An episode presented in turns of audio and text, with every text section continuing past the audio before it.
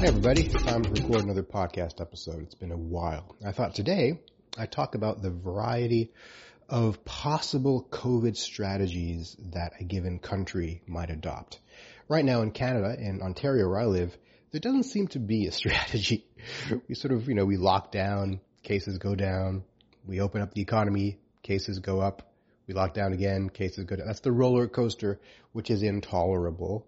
I think no one will disagree that uh, that is not a fun way to be, and people lose their jobs and suffer uh, psychologically, and it doesn't make the disease go away. And we can look around other parts of the world, like uh, Australia, New Zealand, who have somehow managed to get to zero COVID cases. We look at places like Uruguay, a poor country that has managed to keep their caseload very low as well. We look at South Korea and Taiwan and Japan who've found a way to quote unquote live with this disease with having very low numbers and having everything open again. So how do they do it and how can we get there? So I'm hoping in the next few weeks in Canada or at least in Ontario, we have a conversation about what is the long-term vision and strategy for allowing us to persevere through the long night because the night's going to be long. The winter is cold and dark until the bright light of the vaccine because vaccines are coming. Let's not forget about this. We have really good data now suggesting that vaccines are going to be quite efficient, effective rather. Okay, that won't be until maybe this time next year. So we have several months to wait. And how do we wait? Well, I think uh, several strategies are on the table. We have the eradication, elimination, suppression, mitigation, these circuit breakers you may have heard of. So let's go through a few of them right now. First, eradication. Can we eradicate this disease, COVID-19, SARS-CoV-2, this virus, from the face of the earth, or at least from the human population? The short answer is maybe, but it's really hard and we haven't got a great history in our attempts to eradicate diseases. Famously, the first disease we eradicated was smallpox. And smallpox had some advantages over COVID-19 when it comes to our ability to eradicate it. So these advantages include things like if you get it and recover, are you then immune for the rest of your life? With smallpox, that's true. You are. With uh, COVID, famously so, maybe not. We don't know. We definitely have some cases of reinfection, so definitely not everybody remains immune. It looks like antibodies start to wane after a few months, so it's unlikely that you're immune for the rest of your life. Number two, what is the natural reservoir? So that's fancy terminology meaning where does the disease live when it's out, out infecting people? So with uh, smallpox, it lives in people. So if you eliminate it from people, it can't hide in another animal and come back and bite you afterwards. Uh, with other diseases, like the flu, often lives in birds and pigs. You know, it retreats there on off seasons and comes back and gets us uh, in the pandemic wave. So with COVID, as you probably know, it probably came from bats or some other kinds of species, and will go back there. So it's unlikely that this has a human reservoir, and that makes it even harder to eradicate.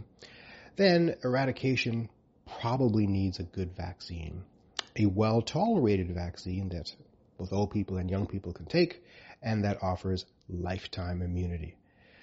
We don't have vaccines yet. We have a lot of candidates. None of them are being tested on the very young, people under 12 years of age, and we don't know how long the immunity lasts. It probably is not lifetime. So we have none of those three advantages for COVID-19. So it seems unlikely that we'll be able to eradicate it from the face of the earth. Doesn't mean we can't. I mean, you could conceivably lock up the entire world for two months. So all seven billion, is it seven billion now? I can't keep track. People, uh, stay in their houses for two months. And then if you've got the disease, you recover or die. And then you open your doors and suddenly no one has it anymore. That theoretically could work, but A, no one's going to do it. B, there are going to be some outliers of people who remain infectious months afterwards. That's the nature of the the, the bell curve. The normal distribution is with a large enough uh, sample, there are going to be some people with extreme manifestations of this disease. So you're going to miss some cases and they may reseed. So that probably is not a viable eradication strategy either. All of that is to say, we probably can't eradicate it. But can we eliminate it? There's a difference. Eradication is not the same as elimination. The difference is that elimination is pushing the virus out of where you live and then sealing yourself in so you can't get it back again. This has been done many times. Here in Canada, the Atlantic bubble, as we call it, is kind of like an elimination environment. They have almost no cases. The cases they do have, they identify quickly and snuff out. And, uh, and they monitor their borders very carefully. So, um, New Zealand have the elimination strategy and they have zero cases. Australia took two shots at it. They had a really bad first wave. They had a horrible second wave.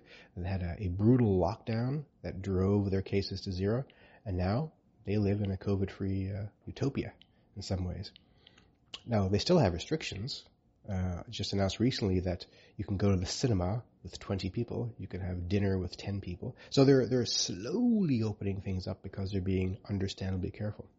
So how do you get uh, to the elimination position? Well, it's a lot of pain. Here in Ontario, we have now 1,500 cases per day. Uh, that's a lot of a lot of cases. We'd need a hard lockdown, probably for six weeks. We probably should have done this back in March when we were doing, you know, the lockdown. And frankly, I kind of thought we were. So naive I am. So you lock down hard, get your cases down to zero, then you seal the borders for anyone except the absolute essential traveler. And by essential traveler, I mean like truck drivers bringing goods across the border. And even those essential travelers, you test them on site a few times and you watch where they go because we cannot tolerate a reseeding event. So you could do this and then you wait and you enjoy an open economy with parties and bars and, and hugging random people for the months or years it takes for a vaccine to give us herd immunity. Right? So there's the advantage here. Short-term pain, a lot of pain, a six-week lockdown, some expense in managing the borders and, and keeping a, a, surveillance eye on the population, but you get months and years of an open economy. That's elimination. Frankly, I don't think we can do that. I don't think we have the political will um, or the stomach to manage an elimination strategy. That takes us to what's being talked about now, which is uh, circuit breakers. And circuit breakers, uh, that's a term made up by advisors to the British government as a short-term lockdown. And um, they call it that because I think it's more palatable than saying you're going to suffer for two weeks. Circuit breaker sounds more scientific, more technical like we know what we're doing. And the advantage of a circuit breaker is it's a, it's a two week hard lockdown, maybe more, three weeks, maybe. But the key is you tell people exactly how long it's going to be so they can plan. If you're a, a store owner, for example, you know, well, I don't need to order any supplies for two weeks. I can give my employees furlough for exactly two weeks. I can save on this expenditure for exactly two weeks and know that I have to spend money again on, on the third week. So that uh, is more amenable to people's lives and more saleable to most people. Um, thing about a circuit breaker though is it's meant to buy time. And the analogy I've been giving in media is it's like if you're treading water in the ocean and you, you just can't, you gotta drown. You're struggling. A helicopter shows up and that's the circuit breaker. The helicopter picks you up out of the water, lets you catch your breath, but then it drops you back in again. So you're back where you started but you got more strength now because you got your breath. So it doesn't solve the problem. It just buys you time. Um, people say it flattens the curve. It doesn't flatten the curve. It just slows the growth of the curve. You know, it, and the idea is if your if your uh, uh, contact tracing regime is overtaxed, if your hospitals are overflowing, this gives a bit of time. Probably, you know, cuts the number of cases down in half in that period. But again, the second you lift that circuit break, the cases go up again and you're back where you started pretty soon. Unless you do something with that time. You do something. You do what?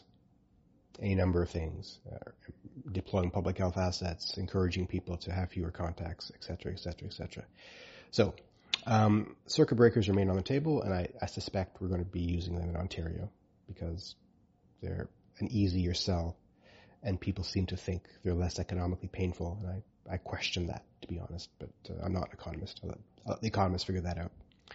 That leaves us with suppression and mitigation. So mitigation is uh, essentially washing your hands, wearing a mask, just trying to reduce transmission where you can. It's kind of like give it up.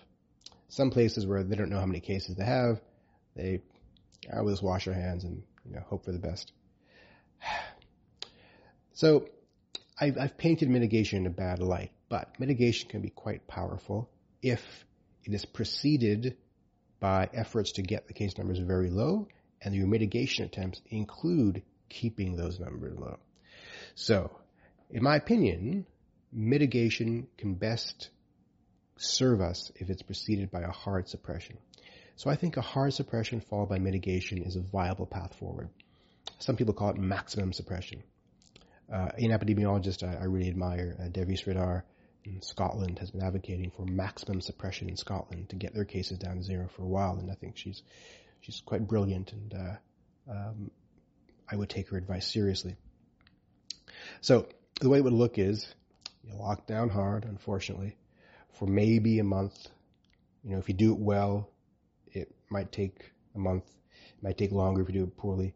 You get your cases not to zero. This isn't elimination. You don't get it to zero. You get it to like single digits per city, so double digits overall. But in that time, you invest in extraordinary public health assets. What public health assets? Rapid testing, which you'll need for the borders. In a second, I'll describe that. Great lab capacity for the testing. Screening in workplaces, etc. Most importantly, backwards contact tracing. What is that?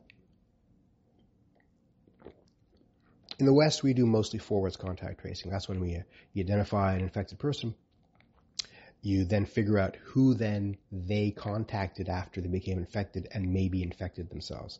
So if you get their contacts, you can investigate and probably prevent them from spreading it on further. Fantastic. If you do it really well, um, some estimates say you can get 5 to 15% more cases identified.